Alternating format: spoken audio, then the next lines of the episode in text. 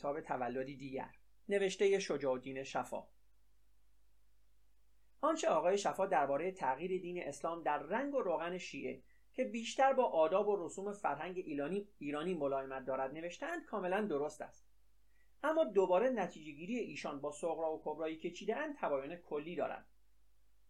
آقای شفا با تایید گفته رنان نقل می کنند ایران با آنکه اسلام را پذیرفت هرگز تسلیم عرب و فرهنگ بیابانی او نشد. اگر چنین است استکاک بنیادی که ایشان بین دو فرهنگ ایران و عرب مسلمان می نویسند نمی‌تواند وجود داشته باشد. به ویژه آنکه فرهنگ ایران از راه یمن در ناحیه مکه در پیش از اسلام هم نفوذ شدیدی در بین عربان داشت. این استکاک که به صورت تقیانهای متعددی در ایران آقای شفا نوشتند نه استکاک فرهنگی و نه منحصر به ایران بوده است. این جنگ ها در همه متصرفات اسلامی و خود سرزمین عربستان هم روی داده است.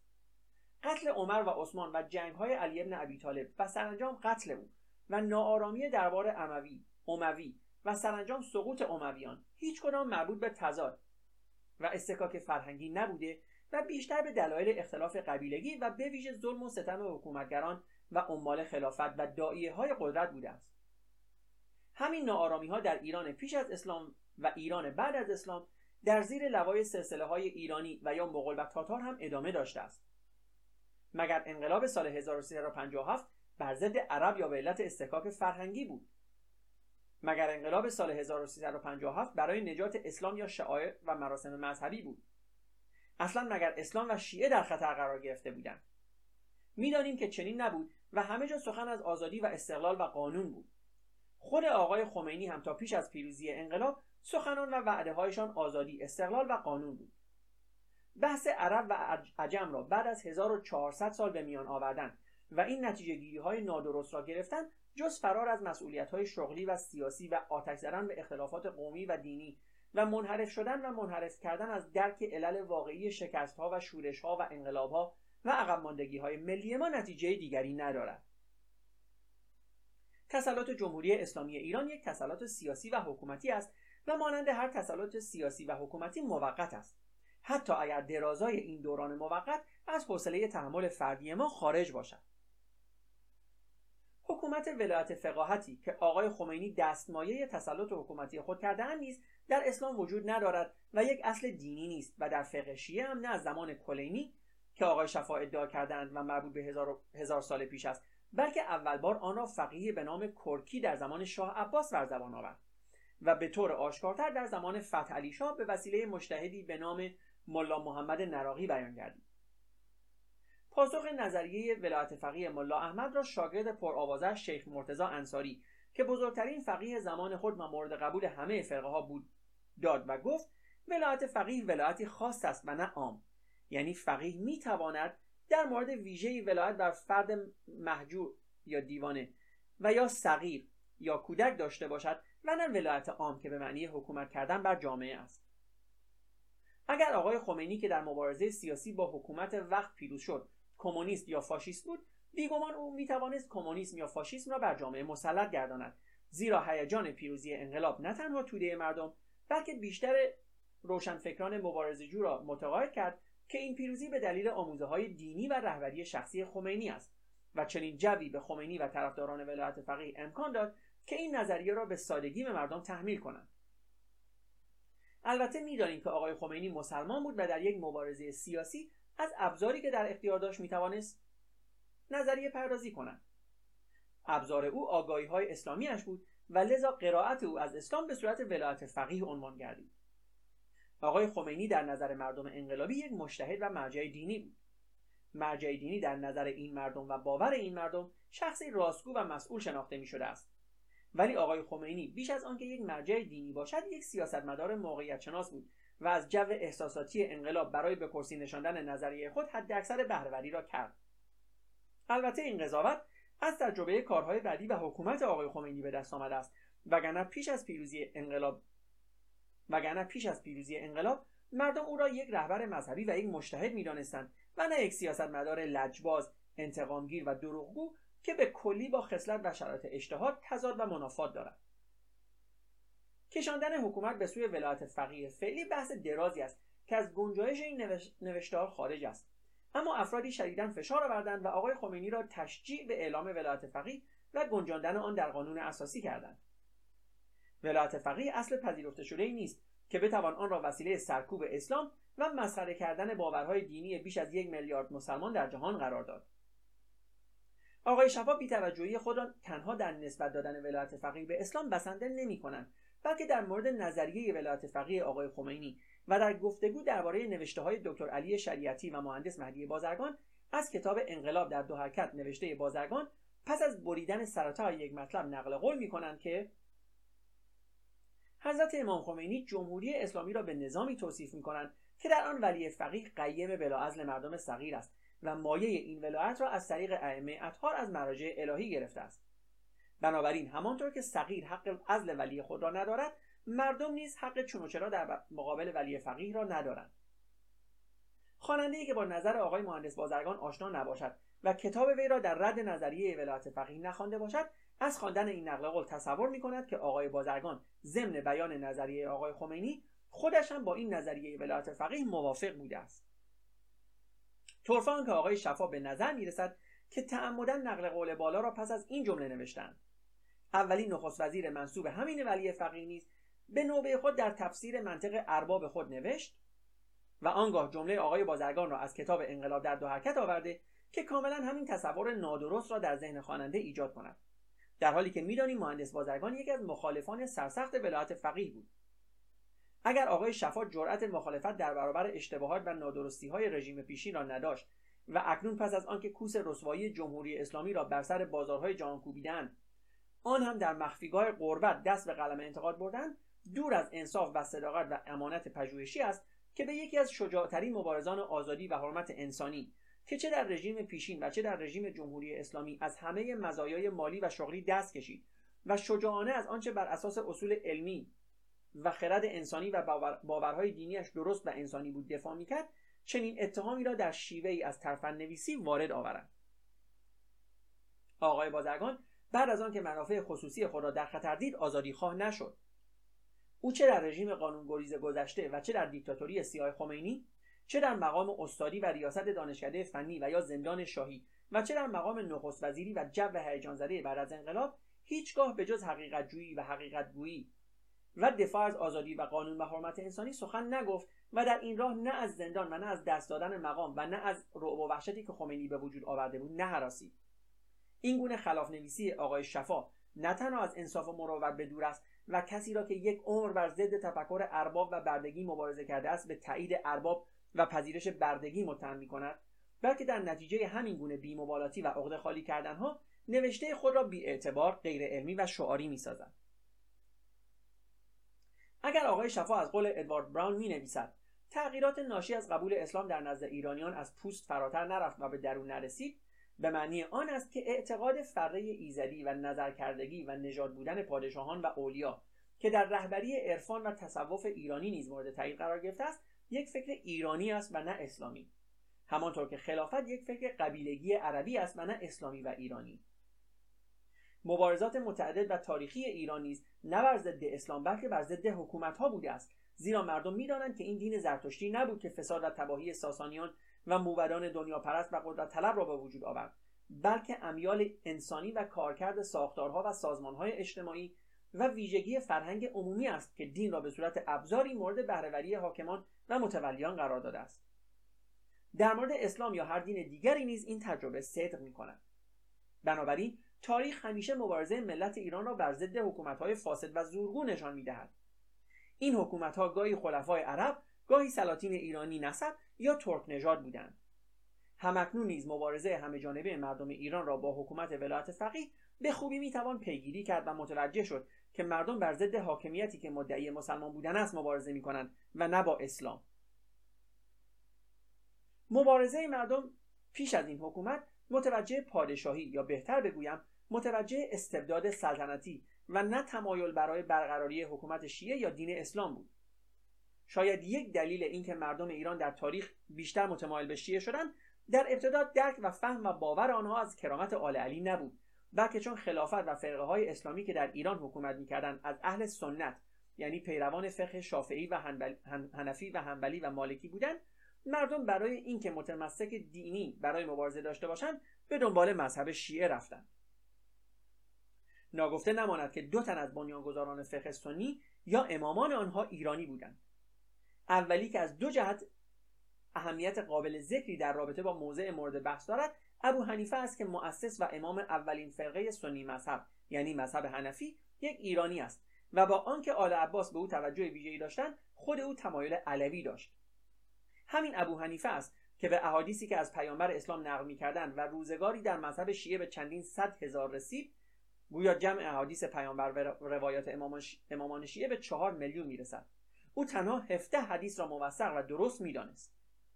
مطلب مهم دیگر این است که او محقق علم کلام و واضع فقه حنفی و متولد سال 80 هجری است و پدرش زوتینام ایرانی و زرتشتی بوده است. این مطلب نشان می‌دهد که افسانه دو قرن سکوت در ایران بعد از حمله اعراب بیپایه است.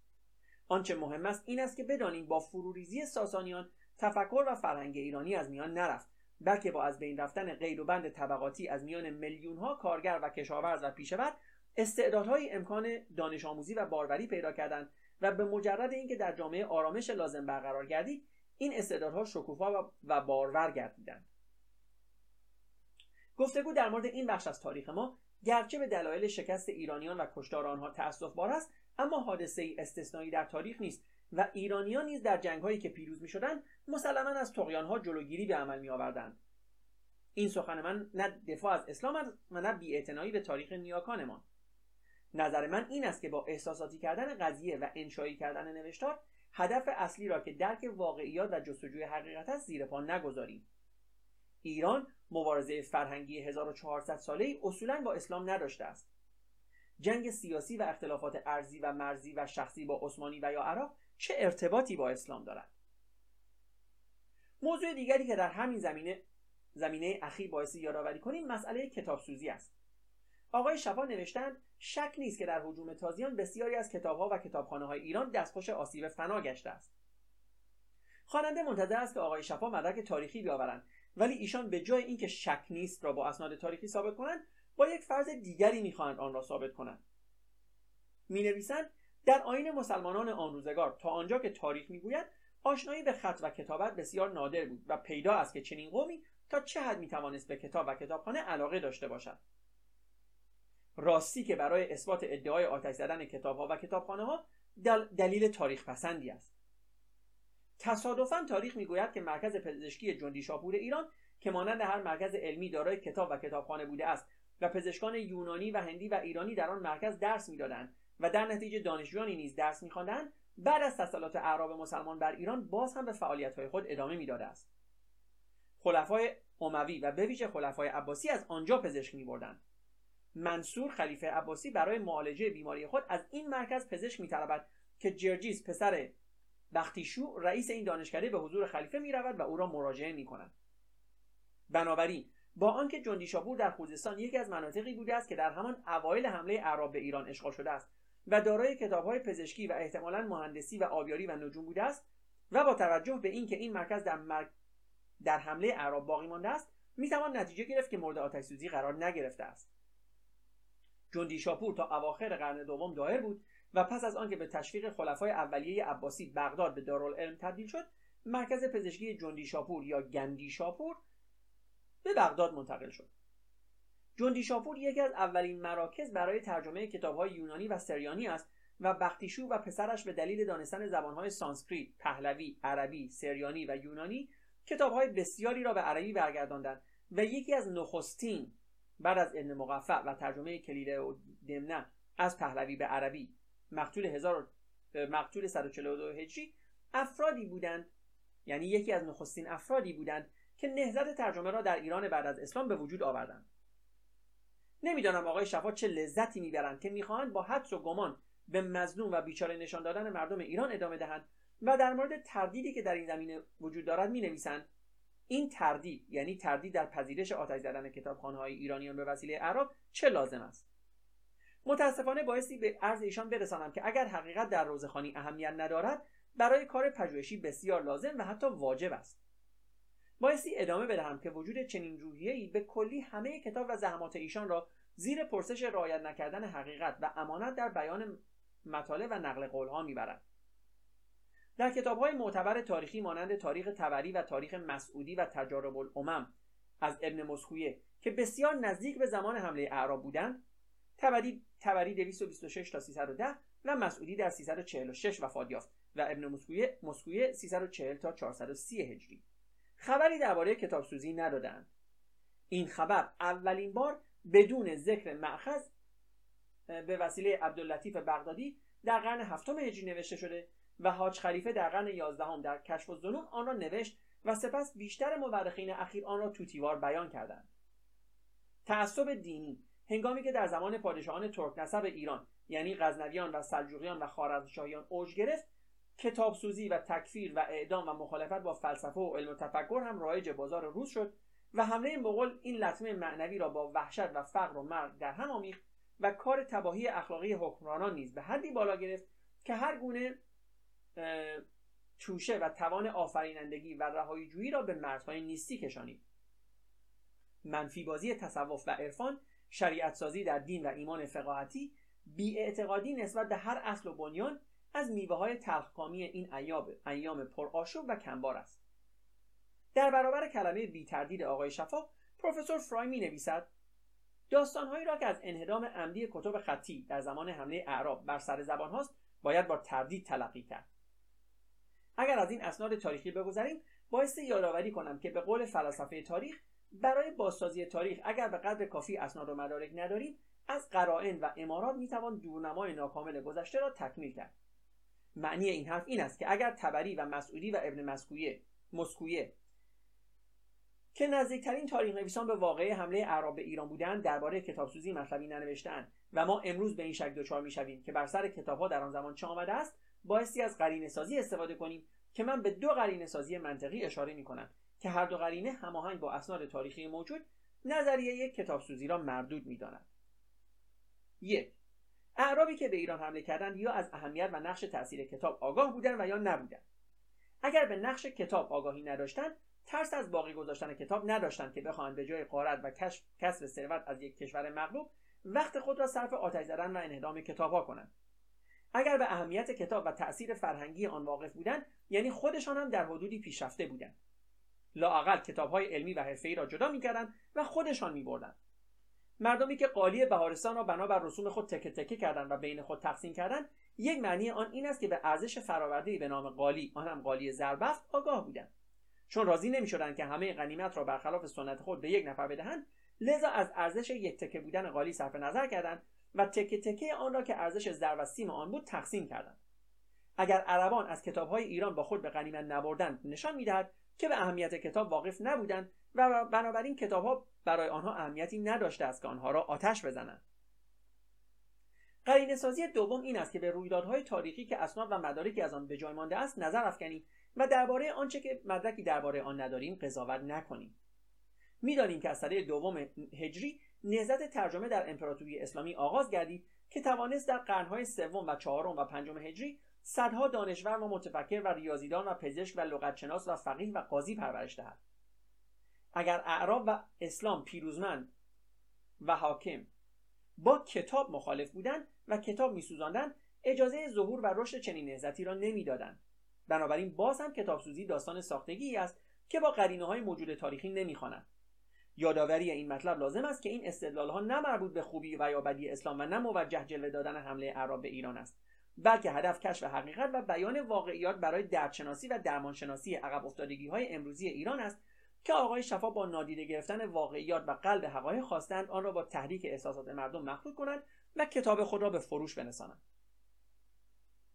آقای شفا برای تغییر نیاکان خود نه تنها آنها را ضعیف و شکست خورده از اعراف و سوس باور و رها کننده دین و فرهنگ آبا و اجدادی و پولپرست و پست میشمارند که برای ندادن چند دینار جزیه دین ملی خود را به باور سامی فروختند بلکه آنها را برده و بنده اعراب هم می‌دانند. ایشان مولا را بنده و موالی را بندگان معنی کردند. اما از خود نمی‌پرسند که چگونه است که دو نفر از امامان اهل سنت یا مذاهبی که اعراب پیرو آنها هستند به وسیله موالی تأسیس شده است.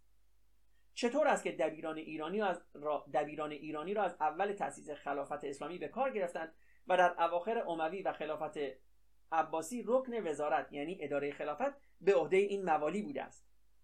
در همان زمان امویان بیشتر قضات یا قاضیان شهر که مهمترین مقام اجتماعی بوده است به دست ایرانیان بود. یعنی نه تنها در شهرهای ایران زمین بلکه در حوزه خلافت و کشورهای همجوار ایران در امپراتوری اسلامی قاضیان ایرانی هم انجام وظیفه می‌کردند. بنابراین مولا معنی برده نمی‌دهد و واژه‌ای است که در فرهنگ قبیله عرب به معنی یار و پشتیبان و دوست خواندگی است. در زندگی قبیله تنهایی و بیرون از قبیله بودن برابر با مرگ است. افرادی که به سرزمینی می‌رفتند برای امکان زندگی خود را وابسته به قبیله می‌کردند و مولای یا مولی به حال اگر کلمه رو اشتباه می‌کنم دوستان ببخشید. و مولی یا مولی آن قبیله یا دوست و برادرخوانده آن قبیله می‌شدند و نه برده و بنده آنها. ریچارد فرای در کتاب اصر زرین فرهنگ ایران در صفحه 77 می نویسد عربان فارسیان را از زادگاه خیش در عربستان می شناختند و در مکه به جز سلمان فارسی چه بسا فارسیانی که پیش از راندن به سوی هلال و خدای به اسلام گرویده بودند وضع این گونه مردم به جز عرب چگونه بود؟ اصطلاح مولی یا مولا بسیار در منابر برای کسی که به اسلام گرویده بود به کار رفته است و باید آن را بررسی کرد.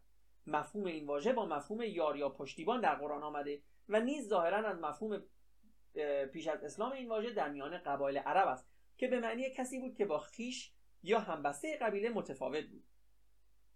در فتوحات اولیه غیر مسلمانان اسیر یا بنده می شدند اما با افزایش شمار مردم تابع ضروری بود که شیوهی برای پذیرش اینان به جامعه اسلامی فراهم شود. پس شیوه کهن قبیله عرب که مولی و جمع موالی باشد و معمولا به پیرو ترجمه می‌کنند به کار آمد. آقای شفا تفاوت گسترش اسلام را با سایر ادیان مانند کلیمی و عیسوی و حتی میترایی و زرتشتی و مانوی دلیل بر زلتزایی آن می‌دانند. اگر آین تازه یعنی اسلام همانند دیگر آینهای جهان باستان به صورتی مسالمت آمیز به ایرانیان عرضه شده بود شاید تاریخ مسلمانی ایرانی به کلی غیر از این بود که هست. این چه فرض غیر قابل اثباتی است که توقع دارند کسی آن را بپذیرد؟ مگر تاریخ مسیحیت اروپا پر از خونریزی نیست؟ همان دین زرتشتی که معتقدند بدون خونریزی رواج کرده است به تاریخ تبری توجه نفرمودند که نوشته است زراتشت به آذربایجان رفت و دین مجوس را بنیان کرد و از آنجا پیش پشتاس رفت که به بلخ مقر داشت و چون پیش وی آمد و دین خیش را وانمود پشتاس دل در دل آن بست دل در آن بست و مردم را به قبول آن وادار کرد و بر سر این کار از رعیت خود بسیار کس بکشت تا دین زراتشت را پذیرفتند. تردیدی نیست که دین ساده زرتشتی در طی قرنها و به ویژه در دوران ساسانی به علت یکی شدن با حکومت و قدرت و فساد موبدان بسیار دست و پاگیر شده و شریعتی سخت و متاسفانه پیدا کرده بود. به طوری که مردم ایران در حمله اعراب مسلمان از آن دل کنده بودند. آیا اگر کسی درباره دین زرتشتی مطالعه می کند درست است که زرتشتی که زرتشتی پایان ساسانی را مبنای آن بداند؟ مگر در اوایل اسلام در حضور خلیفه های اسلامی بحث های فلسفی و دینی رواج نداشت؟ مگر ننوشتند که رازی استدلال کرده است اگر آیه قرآن و گفته پیامبر با عقل سازگاری ندارد بایستی جانب عقل را گرفت؟ آیا خلیفه و رهبران دینی دستور قتل رازی را دادند؟ مگر همین بحث های مذهبی در مجلس خلفای عباسی سبب نشد که موبدان زرتشتی خرافاتی را که از دوران ساسانیان وارد کتاب اوستا شده بود از آن بیرون بریزند و دین خود را قابل دفاع در برابر علم و منطق کنند؟ از آن هنگامی که در زمان خلیفه متوکل عباسی این بحث ممنوع اعلام گردید کم کم بازار فلسفه و علم هم رو به کسادی کشید. کتابسوزی کشتن و تکفیر محصول استبداد است و نه دین. زیرا که مسیحیتی که زبان را از پشت گردن در میآورد و گالیرا را به محاکمه می‌کشید و هر دگر اندیشی را تکفیر و تفسیق می‌کرد چرا با آگاه شدن مردم با استقرار حکومت های آزاد دیگر چنین نمی کنند اسلامی هم که با آزادی درباره وجود یا عدم وجود خدا بحث می‌کرد با بسته شدن فضای سیاسی به رونق تعصب رسید و به آزار و کشت و کشتار دست زد. جلوگیری از این تعصب با آگاهی و فکر تازه و دید و دیدگاه تازه و دیدگاه تازه دادن است و نه با ژرفترین باورهای دینی مردم مبارزه کردن. این راه مبارزه بلافاصله با مخالفت و نپذیرفتن و حتی گوش ندادن و نخواندن اصل مطلب روبرو میگردد واکنش در برابر حملات نادرست فرهنگی با عکس عملهای تند و متعصبانه روبرو میگردد. به رویدادهای مبارزه با حجاب در زمان رضاشاه و واکنش آن بعد از وقایع, وقایع شهریور که دوباره بانوان با شدت بیشتر روی به حجاب آوردن و فشار حکومت اسلامی به برقراری حجاب و مبارزه سیاسی زمان امروزی برای محو آن توجه فرمایید. خب دوستان سلام عرض می‌کنم خدمت شما و ممنونم که با این بخش از کتاب با ما همراه بودیم دوستان. بله من میرم مستقیم سراغ نقد این بخش از کتاب. یعنی به عبارتی به نقد نقد آقای غفور میرزایی از کتاب تولد دیگر می‌خوام صحبت بکنم. ایشون در اولش یک مثالی میارن میگن اینکه در ایران جنگ های متعددی بوده بر علیه مثلا حکومت اسلامی. مثل همون جنگ هایی است که در خود سرزمین عربستان هم روی داده. میگه این یک میگه نه این استکاک فرهنگی بوده و نه منحصر به ایران بوده. میگن این جنگ ها حتی در خود سرزمین عربستان هم بوده بعد مثال می‌زنن از قتل عمر و عثمان و جنگ های علی بن ابی طالب و اینها. میگن اینها ربط داشته به اینکه خب حکومت یک حکومت ستمگری بوده به دین ربط نداشته. بله دوستان اصلا مقایسه کردن این دوتا ببینید چقدر با هم اشتباه هست. خیلی دوستان با هم اشتباه هست. از اونجایی که همینطور که خود آقای میرزایی هم میگن ما خیلی راحت می‌تونیم به قرائن و شواهد مراجعه بکنیم.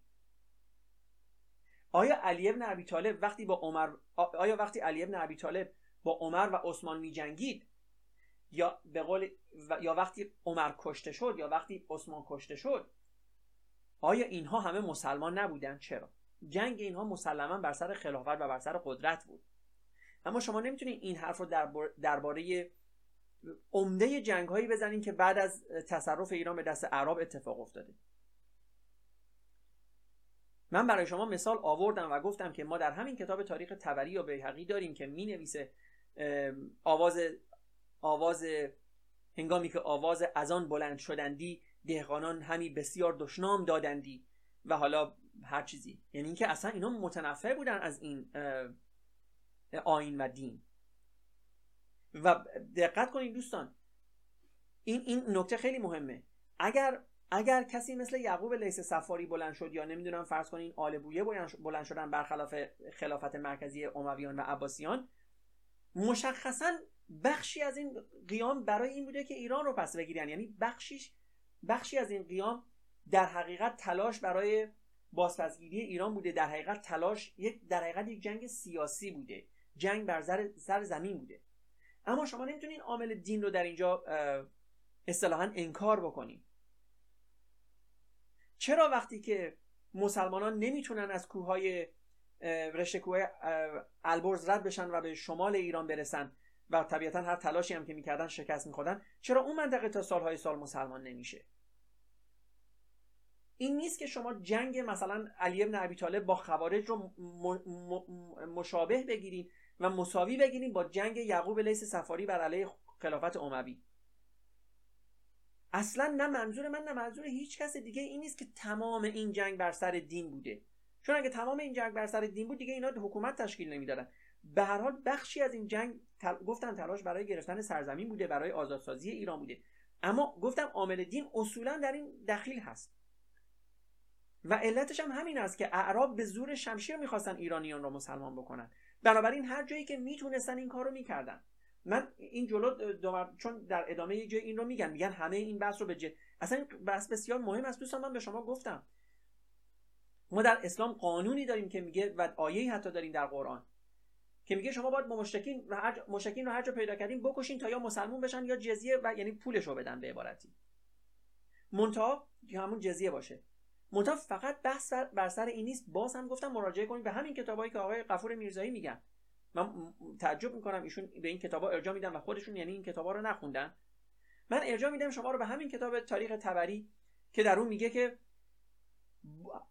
من اینو باز توی یکی از اصطلاحا نقدهای قبلی هم گفتم. کسانی که مسلمان نمی‌شدن اینها مزارعشون رو به صورت سیستماتیک آتیش می‌زدن. اینا چاره ای نداشتن به جز مسلمان شدن. اصلا بحث خراج و اینا نبود. بحث این بود که همه باید اسلام بیارن. چون بحث خراج و جزیه برای اون جاییه که گفتم برای اون جاییه که دیگه حالا شما اصطلاحا نیاز به این داری که خزانه مملکت رو پر بکنی. امویان و عباسیان به اندازه کافی خزانهشون هم پر بود. و اگر اینطوری بود اصلا دلیلی نداشت. دقت کنید اصلا چه دلیلی داشت اینا مزارع کشاورزا رو با آتیش بکشن؟ مگر اون کشاورزا بهشون جزیه نمی‌دادن به قول همین آقای غفور میرزایی؟ پس چرا مزارع اونا رو با آتیش میکشیدن؟ مگر همون مزارع نمی‌شده به قول معروف پایه‌ای برای بنیانی برای اینکه اون جزیه فراهم بشه دیگه اون پول فراهم بشه که به اونا بدن. چرا منبع پول خودشون رو آتیش می‌زدن؟ بعد ایشون میاد یک مثال خیلی اشتباه می‌زنه. من اصلا حتی نمی‌فهمم این مثال آوردن برای چیه. میگن مگر انقلاب سال 57 بر ضد عرب یا به علت استکاک فرنگی بود؟ خیر. مشخصا نبود. اصلا انقلاب 57 چه ربطی به عرب و اینا داره. اصلا انقلاب 57 دیگه انقلاب کاملا سیاسی بود. که البته به خاطر اینکه حکومت دینی آمد سر کار طبیعتا تبدیل شد به انقلاب دینی. پایه انقلاب اصولا دینی نبود. بحث در من اینجا بحث در مورد انقلاب داره که من نمی‌خوام وارد جزئیات این بحث ها بشم به خاطر اینکه اینا رو جای دیگه بحث کنیم و بحث ما خیلی به درازا می‌کشه. من تا نمیفهم چرا چرا چرا می‌خوان انقلاب 57 رو با تمام شورش هایی که ایرانیان داشتن بر علیه اعراب مقایسه بکنن ایشون. من به عنوان بازم به عنوان یک مثال برای شما عرض می‌کنم. شما خودتون طبیعتا دوستان عقل و شعورتون خیلی بیشتر از من از شما خودتون یک لحظه فکر بکنید ایرانیان در سال 57 اگر انقلاب کردن به خاطر این نبود که نیروی خارجی به ایران حمله کرده بود. شاهی بود به هر دلیلی اینها با این شاه موافقت نداشتن. حالا اصلا گفتم وارد جزئیات بحثش نمی‌خوام بشم. و شد آنچه که واقعا نباید می‌شد که همه من و شما می‌دونیم امروز چه بلایی بر سر ایران اومده. اما اما شورش هایی که بر علیه اصطلاحا اعراب شد واقعا برای بازپسگیری زمین و برای بازپسگیری اون هویت از بین رفته ایرانی بود. چرا ما از زمانی که اعراب قیام اعراب به ایران حمله می‌کنن تا تقریبا قرن سوم و چهارم هجری چرا ما هیچ نویسنده ای نداریم؟ یک گفتم قانون خالی تاریخ خالی میشه از هر گونه اصطلاحا هر گونه نویسنده ای هر گونه دانشمندی هر گونه اصلا فرهنگی که کتاب دو قرن سکوت هم به همین مسئله اشاره داره. خب ایشون یه کمی راجع به ولایت فقیه بحث می‌کنن من اصلا اینجا نمی‌خوام وارد بحث ولایت فقیه بشم. منتها من می‌خوام فقط یک دو تا بحث رو اینجا بگم. ایشون میگن که ولایت فقیه اصلا از زمان کلینی نبوده بلکه از زمان فقیه به نام کرکی بوده. درست است در مورد ملا احمد یا ملا محمد نواقی هم صحبت کردن در مورد شیخ مرتضی هم ساری و پاسخش درست کردن و اینها همه درست است. به خاطر اینکه ولایت فقیه یک چیزی هست که بین خود شیعه هم اختلاف هست. بعضیا با اون موافق هستن و بعضیا با اون مخالف هستن. حتی در همین الان در اون زمان قبلی هم قدیم هم همینطوری بوده. خب ولی بعد ایشون باز دو مرتبه در همین بحث ولایت فقیه این رو میگن. میگن که میگن که ولایت فقیه اصل پذیرفته شده نیست که بتوان آن را وسیله سرکوب اسلام و مسخره کردن باورهای دینی بیش از یک میلیارد مسلمان در جهان قرار داد. من واقعا نمی‌فهمم چرا ایشون ایشون میگن مسخره کردن. آقای شفا آیا چیزی به غیر از حدیث نقل کردن؟ آیا چیزی به غیر از قرآن اشاره کردن؟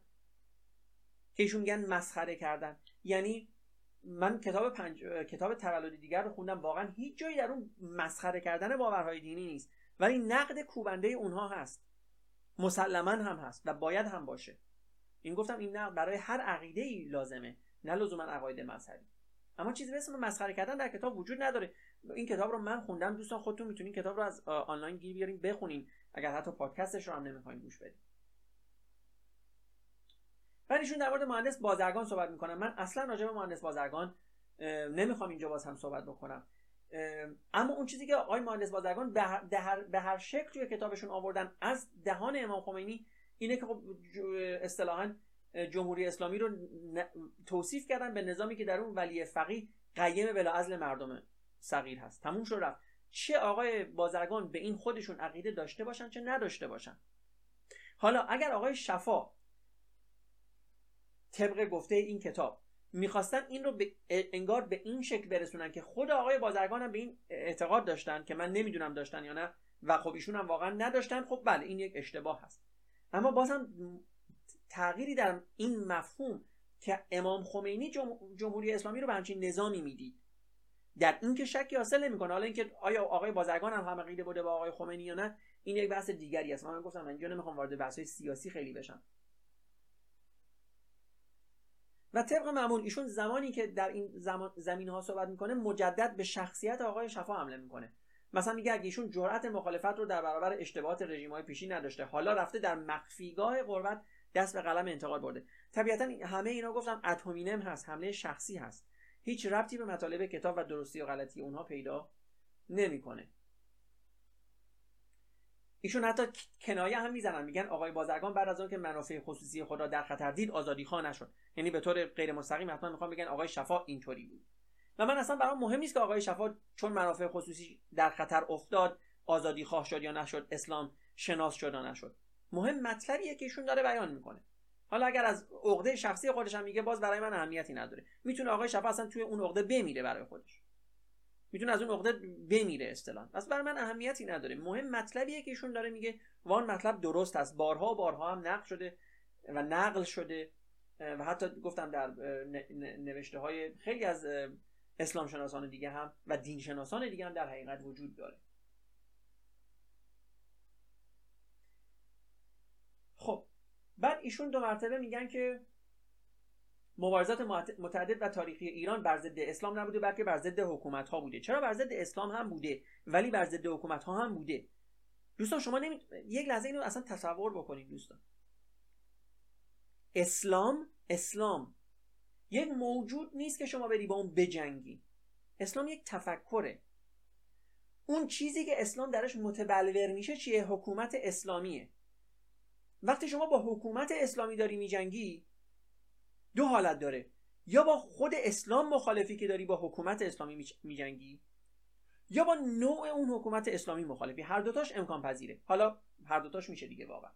اون چیزی که از تاریخ برمیاد اینه که مردم ایران بر ضد هر دو میجنگیدن. یعنی هم بر ضد حکومت اسلامی میجنگیدن که اومده بود سرزمین ها اونا رو تصرف کرده بود. ایران رو اصطلاحا تبدیل کرده بود به استانی از استانهای حجاز. و هم بر ضد تفکر اسلامی میجنگیدن. وقتی باز میگم مردم فکر نکنید منظور من تک تک مردم کوچه و خیابونه. اصلا اینطوری نیست. مسلما کسایی هم بودن که با علاقه مسلمون شدن. من دارم راجع به حس کلی در مورد قاطبه مردم در مورد عمده مردم صحبت می‌کنم. که از از اون که از تاریخ برمیاد اینه که عمده مردم هم با حکومت اسلامی میجنگیدن. برای اینکه بتونن سرزمیناشون رو پس بگیرن و ما هم با اسلام میجنگیدن. و من از این دل... دلایلی که چرا با اسلام میجنگیدن دیگه زیاد آوردم. یعنی من نمی‌تونم باز مرتبه اینجا همه دلایل رو تکرار بکنم. من به شما گفتم مردمی که از شنیدن بانک از آن متنفر بودن اینا طبیعتا با اسلام هم میجنگیدن دیگه. پس با چی میجنگیدن؟ هیچ ربطی هم نداره که اینا می‌خواستن به آین زرتشتی برگردن یا نه. اصلا من به اون ربطی نداره. گفت من راجع به آین زرتشت هم صحبت کردم. خب ایشون بعد در ادامه میاد اینو میگه. میگه همکنون در مورد در مورد الان داره صحبت می‌کنه. میگه همکنون نیز مبارزه همه جانبه مردم ایران با حکومت ولایت فقیه هست و می‌توان متوجه شد که مردم بر ضد حاکمیتی که مدعی مسلمان بودن است مبارزه می‌کنن و نه با اسلام. واقعا دوستان شما یک سری به فضای براندازی در توییتر در فیسبوک در همه جا بزنید. عمده جامعه برانداز ایران جامعه هستن که با اسلام هم مخالفن و با اسلام هم دارن مبارزه می‌کنن. بله بخشی از جامعه برانداز هم مسلمون هست. یعنی اسلام رو دوست داره اما حکومت اسلامی رو دوست نداره. اما من می‌تونم با با اطمینان خاطر از دید شخصی خودم دوستان چون هیچ آماری طبیعتا نیست که من بتونم به اون آمار استناد بکنم. چون طبیعتا جمهوری اسلامی اجازه همچین آماری رو نمیده. اما من حداقل به تجربه شخصی خودم که تاکید می‌کنم تجربه شخصی خودم از نه مبتنی بر آمار و نمی‌دونم اطلاعات و همون دلیلی که گفتم من عمده فضای براندازی در ایران رو یک فضای ضد حکومتی و ضد اسلامی می‌دونم جفتش. و بازم تاکید می‌کنم که در بین فضای براندازی دوستان مسلمانی هم وجود دارن. یعنی کسانی هم هستن که با اسلام مبارزه نمی‌کنن بلکه با حکومت اسلامی دارن مبارزه می‌کنن. ایشون خیلی اصطلاحا خیلی ساده میاد میگه نه همه مردم با حاکمیت مبارزه دارن نه با اسلام. گفتم کافیه دوستان یک سری به فضای براندازی مثلا در توییتر بزنید در فیسبوک بزنید من نمی‌خوام بگم اینا. دوستان دقت کنید چون برای من این خیلی مهم است که دوستانی که این اینها رو گوش میدن اون اصطلاحا بتونن به لازم منطقی فکر بکنن. من نمی‌خوام بگم فضای براندازی در توییتر و فیسبوک کلا در فضای مجازی. فضای براندازی در فضای مجازی من نمی‌خوام بگم برایند تمام مردم ایران هست. چون گفتم ما هیچ آماری نداریم به خاطر اینکه حکومت اسلامی در ایران حکومت بسیار سختگیر و به قول معروف گردن کشی هست و خیلی راحت می‌تونه افرادی رو که اینجور مطالعات اجتماعی رو انجام میدن دستگیر بکنه به زندان بندازه و بعد به قول معروف اذیتشون بکنه. ما هیچ اطلاعات دقیق از جامعه ایران نداریم. اون چیزی که باز تاکید می‌کنم تجربه شخصی من هست این هست که عمده براندازان می‌خوان هم حکومت اسلامی رو بندازن و هم اسلام رو. این که من میگم می‌خوان اسلام رو بندازن از نیست که می‌خوان اسلام رو از کل جهان پاک بکنن نه. می‌خوان اسلام رو از ساختار جامعه ببرن بیرون. می‌خوان جامعه رو سکولار بکنن. به این مفهوم که انسان آزاد باشن در دین شخصی خودشون شما اگر می‌خواین مسلمان باشی مسیحی باشی باش اما در خونه خودت باش. و قوانین اسلامی یا حالا مسیحی یا هر دین دیگه رو نیار در قوانین اجتماعی آمیخته بکن. اینجوری نباشه که حکم دزدی مثلا قطع دست باشه چون قرآن گفته یا حکم مثلا زنا سنگسار باشه چون انجیل گفته. این احکام باید قوانین مدنی باشه. شما اگر مسلمان هستی اگر مسیحی هستی می‌تونی بری دین تو آزادانه برای خودت انجام بدی. هم در خونه خودت هم در مسجد و کلیسا و هر جای دیگه. و به این میگن حکومت سکولار. یعنی حکومتی که دین و حکوم... دین و حکومت از هم دیگه جدا باشن در اون.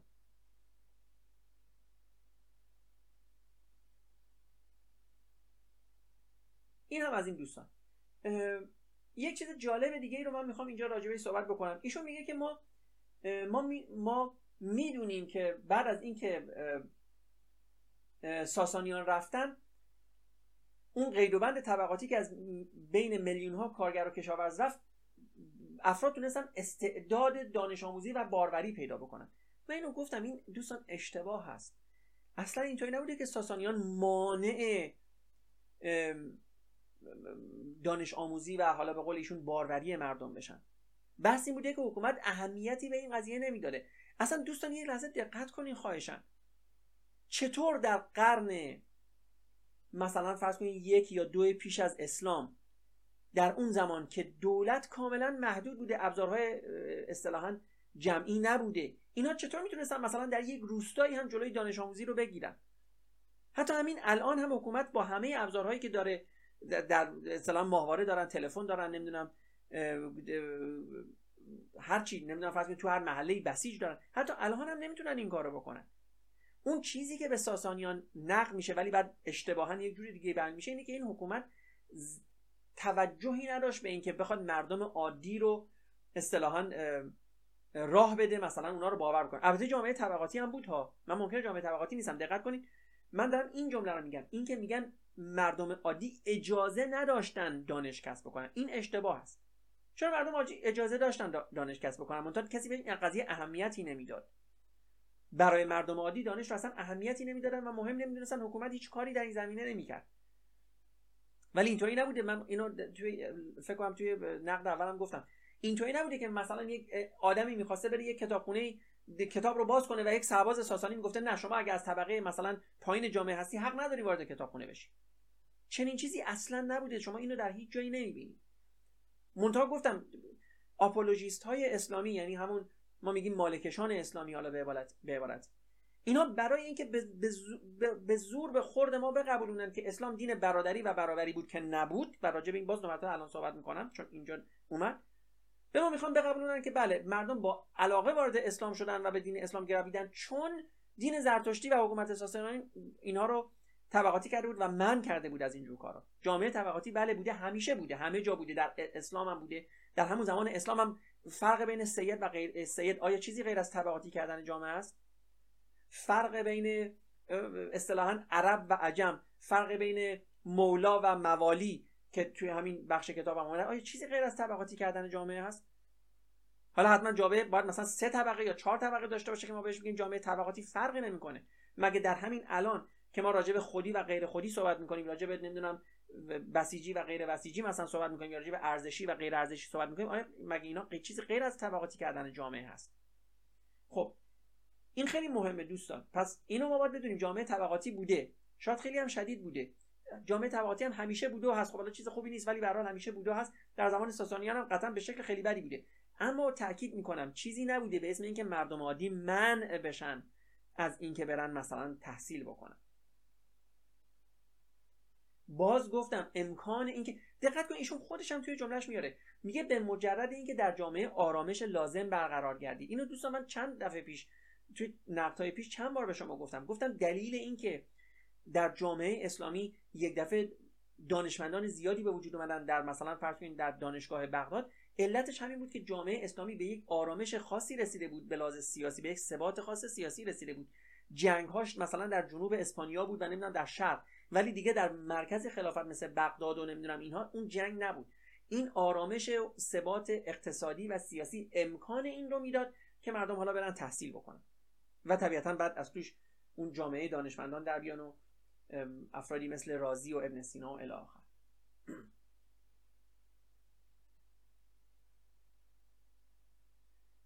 خب بله ایشون تاکید می‌کنه مدام برای اینکه حالا با تاکید بکنم میگه ایران مبارزه فرهنگی 1400 ساله اصولا با اسلام نداشته. چرا داشته؟ ما دیگه راجع به این زیاد صحبت کردیم. این جمله اشتباه هست. ایشون راجع به کتاب سوزی دوستان صحبت می‌کنن خیلی این تیکش من خیلی دوستان راجع بهش صحبت بکنم. ایشون میگن چطور در جندی شاپور کتاب ها سوزونده نشدن.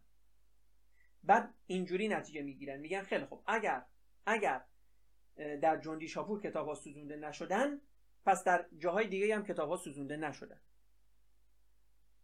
خب دوستان هیچ محقق اسلام شناسی ادعا نمی‌کنه که ارتش مسلمانان به رهبری عمر و بعد نمی‌دونم عثمان و بعد علی و بعد نمی‌دونم خلفای اموی و عباسی به صورت فعال دنبال کتاب سوزی بودن. یعنی اصلا میگشتن کتاب آتیش بزنن. اصلا چنین چیزی نبوده دوستان. چه, مو... چه مورخی همچین ادعایی کرده؟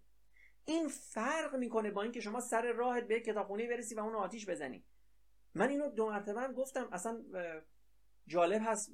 دوست دارم بازم تاکید بکنم که این یک روایت هست که میگن به عمر خلیفه دوم گفتن یعنی عمر خلیفه دوم تصمیم گرفت که کتابخونه رو آتیش بزنه. بهش گفتن چرا این کتاب رو آتیش می‌زنی؟ گفت اگر اینها موافق قرآن باشه قرآن ما رو بسته. اگر مخالف قرآن هم باشه باید سوزونده بشه. وقتی ما راجع به کتاب سوزی صحبت می‌کنیم منظور ما این نیست که ایران منظور ما این نیست که فرض کنیم مثل یک آدمی که وارد یک سوپرمارکت بشه بره فقط دنبال این باشه که پنیر بخره. هیچ چیز دیگه نخره. یعنی به صورت فعال دنبال خرید پنیر باشه. فقط بره طبقه پنیرا فقط هم پنیرا رو بخره. حالا لشکر اسلام اینطوری نبوده که به صورت فعال دنبال این باشه که کتاب بسوزونه. یعنی هر سوراخ سنبه رو بگرده هر کسی هر کتابی داره رو ورداره آتیش بزنه. قطعا اینطوری نبوده. اما اون جایی که می‌رسیدن به کتابخونه اگر مثلا رهبرشون آقای عمر بوده خب کتاب آتیش می‌زدن. ممکن بوده ممکن بوده رهبر اصطلاحا چی میگن رهبر لشکرشون ممکنه یکی دیگه بوده مثلا ممکنه سعد بن ابی وقاص بوده. خب اون ممکنه آتیش نمی‌زده. ببینیم فرق می‌کنه. من گفتم اینجوری نبوده که مسلمانان به صورت فعالانه بخوان کتاب آتیش بزنن. اما ما اینا رو تو تاریخ داریم. ما اینا رو توی تاریخ داریم. البته من اینجا یک دکتر رو فقط دوستان براتون بگم. این چون برای خود من هم مهم هست. آقای آقای قفور میرزایی به نکته اشاره می‌کنن که خب الان من واقعا خودم باید برم در این زمینه باز دو مرتبه تحقیق بکنم. ایشون میگن نه در تاریخ تبری نه در تاریخ مسعودی نه در تجارب الامم ابن مسکویه در هیچ کدوم از اینا این مسئله ذکر نشده. حالا من مطمئن نیستم که مثلا در تاریخ بیهقی یا جاهای دیگه ذکر شده باشه نه. اما این نکته مهمیه. چون دوستان یک چیزی که خیلی مهمه اینه که اگر اگر یک اتفاقی مثلا فرض کنید افتاده و در کتاب هایی که واقعا در کتاب هایی که نزدیک به اون اتفاق بوده اون اتفاق ذکر نشده ولی چند قرن بعد یک دفعه سر و کله اونا پیدا شده آدم باید به شک بکنه. این نکته نکته درستی است. حالا من اگر من البته دسترسی الان به این کتابا ندارم ولی اگر بتونم دسترسی پیدا کنم خب طبیعتا حداقل برای فهم شخصی خودم میرم دنبالش میگردم و اگر یک زمانی دوستان من متوجه بشم که این قضیه دروغ بوده یعنی واقعا مسلمان ها کتاب آتیش نمی‌زدن خب من خواهم اومد در یک نقدی بالاخره معذرت خواهی خواهم کرد از اینکه اطلاعات اشتباهی رو دارم. اما اون چیزی که من تا الان می‌دونم اون روایتی است که به عمر منتصب است که کاملا درسته یعنی اون روایت هست. در مورد اینکه اصلا اگر این کتاب مخالف قرآن با سوزونده بشه اگر موافق قرآن قرآن ما رو بسته علاوه گفتم علاوه این نکته که علاوه این نکته که باز تاکید می‌کنم اینطوری نبوده که مسلمون ها فقط بریزن توی ایران برای کتاب سوزی نه اونا دنبال گسترش اصطلاحا زمین بودن دنبال گسترش سرزمینشون بودن. تمام این جنگ ها رو هم که یک دونه رهبر هدایت نمی‌کرده بالاخره در جبهه خوزستان یکی بوده در جبهه نمی‌دونم کردستان یکی بوده در جبهه بغداد یکی بوده. حالا بعضی از اینا کتاب سوز بودن بعضیشون نبودن. بعضیشون اصلا اهمیتی نمی‌دادن. همین حرفی که خود آقای خود آقای غفور میرزایی هم می‌زنن. منتها دوستان دقت کنید من نهایتا می‌خوام به یک نکته در این زمینه کتاب سوزی اشاره بکنم. ایشون میگن دقت کنید ایشون در بذار من پیداش بکنم. آها. دقت کنید ایشون در آخر مبحث در تقریبا در پاراگراف آخری که براتون خوندم اینطوری میگن.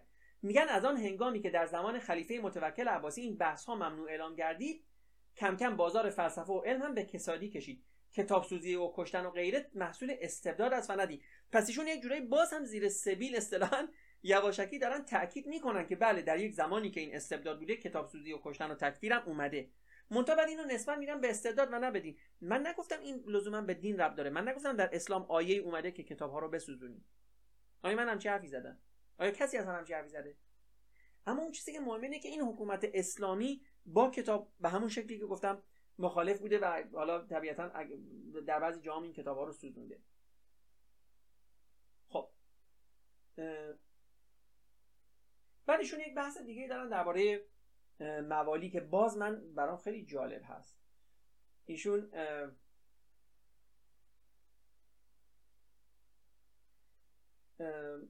بله ایشون بذار من مطلب رو پیدا بکنم دوستان.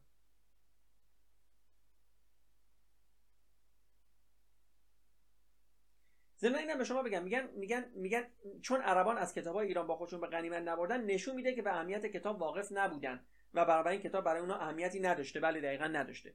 اهمیتی نداشته اما اونا رو آتش زدن. ما می‌دونیم که کتاب برای عرب اهمیتی نداشته به همون دلیلی که به شما گفتم.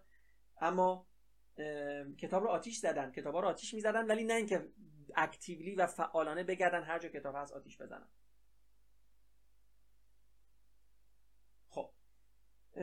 بعد ایشون باز دو مرتبه میان میگه آقای شفا برای تغییر نیاکان خود میگه که اجدادشون پول پرست بودن که برای ندادن چند دینار جزیه دین ملی خودشون رو میفروختن.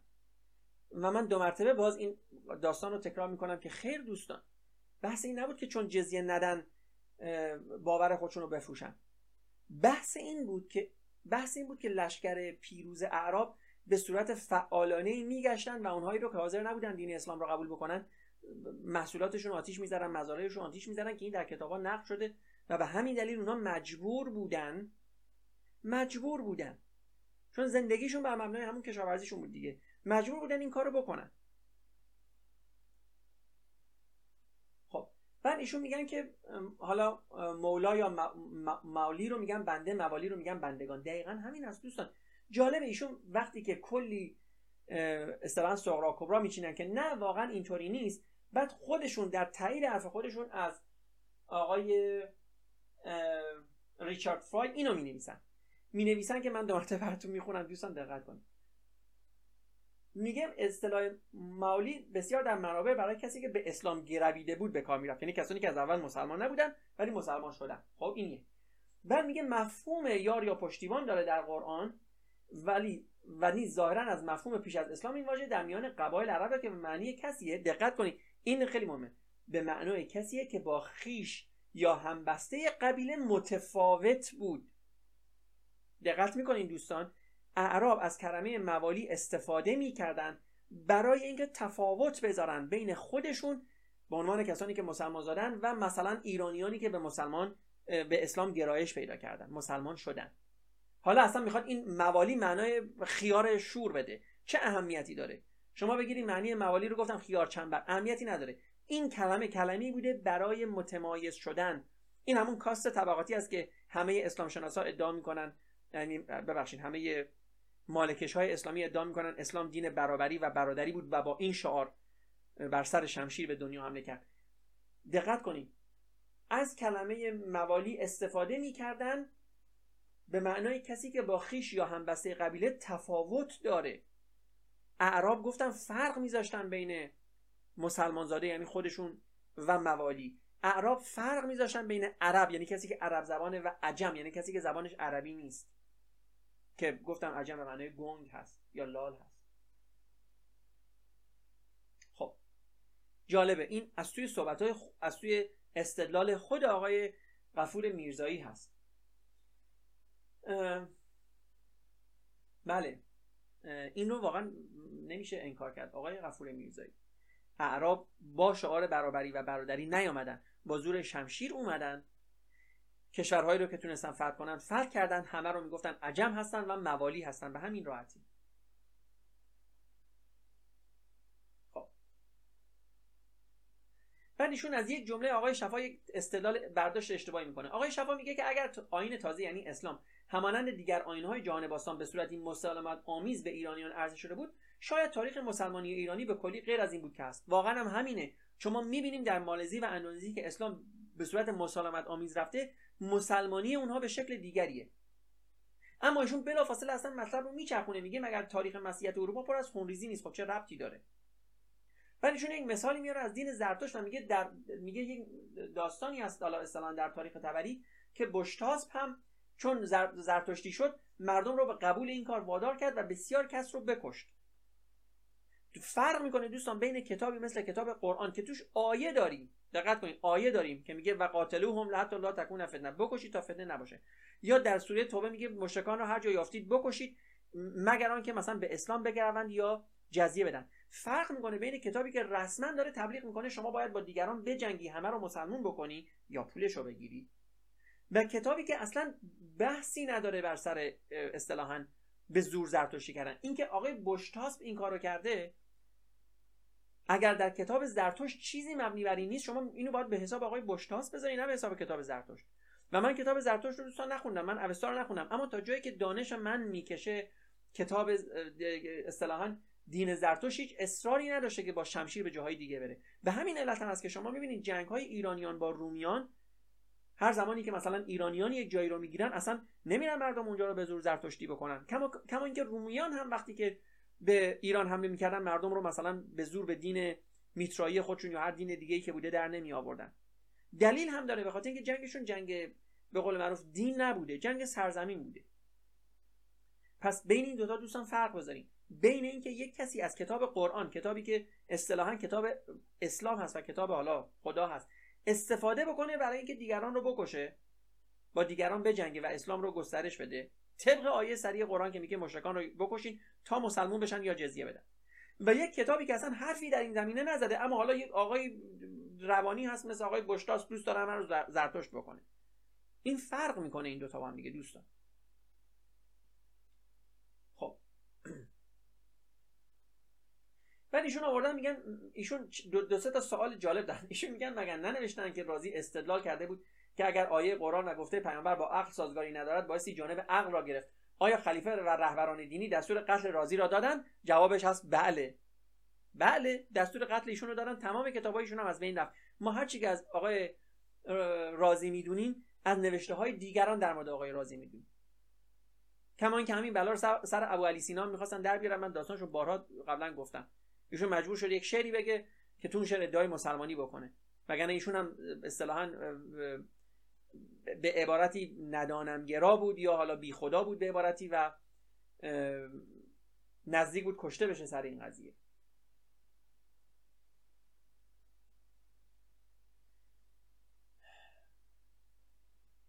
خب. ایشون میگه میگه همون مسیحیتی که زبان را از پشت گردن در میآورد و گالیله را به محاکمه می‌کشد چرا با آگاه شدن مردم با استقرار حکومت آزاد دیگر چنین نمی‌کنند؟ دیگر چنین نمی‌کنند چون قدرت ندارد. آقای غفور میرزایی چون تموم شد دورانی که دوران سیاه تاریخ اروپا بود و در اون مسیحیت حاکم بود و زبون از به قول, به قول شما از گردن از پشت گردن می‌کشید بیرون. شما از دینی که دیگه قدرت نداره دینی که در تمام جوامع اروپایی و جوامع پیشرفته جوام... به عنوان جوامع سکولار از متن جامعه رفته بیرون از متن حکومت رفته بیرون. تبدیل شده به یک امر شخصی. شما واقعا از این مسیحیت می‌خواین که هنوز هم زبان از پشت گردن در بیاره. مطمئن باشین در همین قرن 21 هم اگر حکومت 100 درصد مسیحی روی کار بیاد دو مرتبه هم این کار رو خواهد کرد. نمونهش رو داریم به طور عین در ایران می‌بینیم دیگه به عنوان یک حکومت اسلامی و شیعی. خب دوستان. بله ممنونم. ممنونم از اینکه دوستان با ما بودین و روز و شب خوشی رو برای شما آرزو می‌کنم.